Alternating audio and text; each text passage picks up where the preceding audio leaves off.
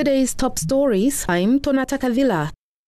A group of 21 Ghanaian tourists has arrived in Namibia for the November in Namibia initiative aimed at enhancing the local tourism industry within the African Continental Free Trade Area framework. Here's Namibia Tourism Board CEO Digu Naobeb. Namibia has signed a memorandum of understanding with the Ghana government so that we can promote intra-Africa travel, of which definitely Namibia Tourism Board is a key role player being a government agency. They had a variety of interests. They want to also explore investment opportunities, especially in agriculture and um, meat industry, as well as any other kind of thing, which NTB is now spearheading to have a session for them. So definitely it's a significant uh, movement in terms of Namibia Tourism Board and Namibia as a whole that we get to now make a footprint in Africa for generating intra-Africa travel.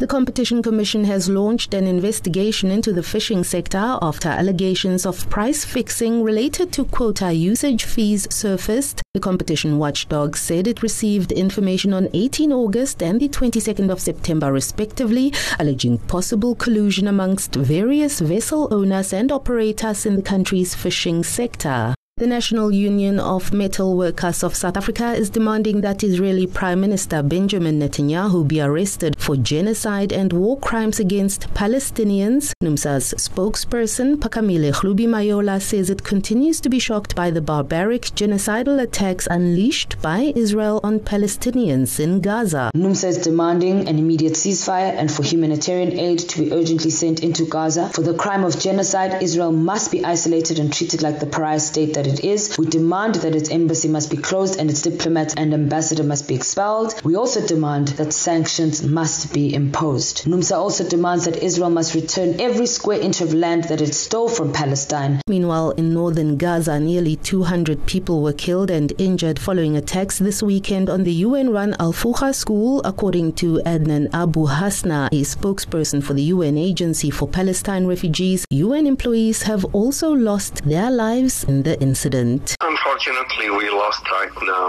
103 you know, UN staff or UNRWA you know, staff, and this is the biggest number in the history of the United Nations. The United Nations never lost such huge number of its employees in nearly in, in one month. To get the latest news bulletin on WhatsApp, send a message to 083 000 1049 Future Media News, independent, accurate, and on time.